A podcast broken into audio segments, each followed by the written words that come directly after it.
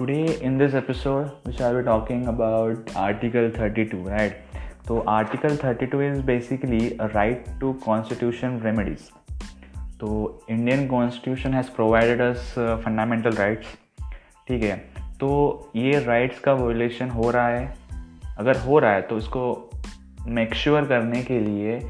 एक जस्टिस देने के लिए आर्टिकल 32 का इनपुट हो गया था इंडियन कॉन्स्टिट्यूशन में।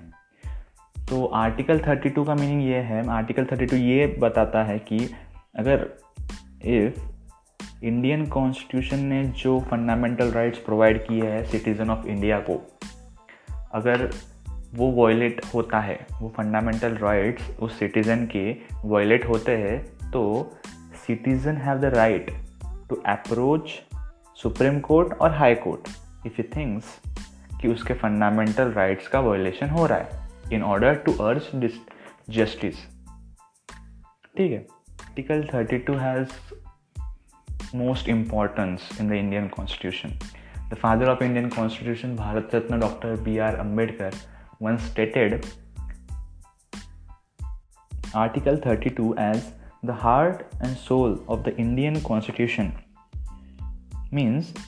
article 32 has given so much privilege to the citizen of India so एक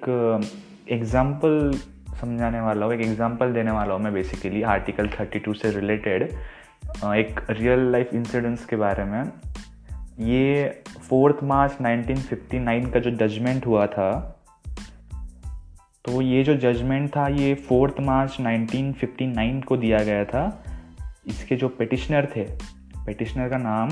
कवालापरा नायर था वर्सेस रिस्पोंडेंट जो थे the State of Madras and others ये एक परफेक्ट एग्ज़ाम्पल है आर्टिकल 32 से रिलेटेड तो आर्टिकल 32 ने इतना प्रिविलेज दिया है कि सिटीज़न को कि he or she can direct approach to Supreme Court और High Court if he thinks he or she thinks that उनका फंडामेंटल राइट्स वोलेट हो रहा है. So thank you for listening have a nice day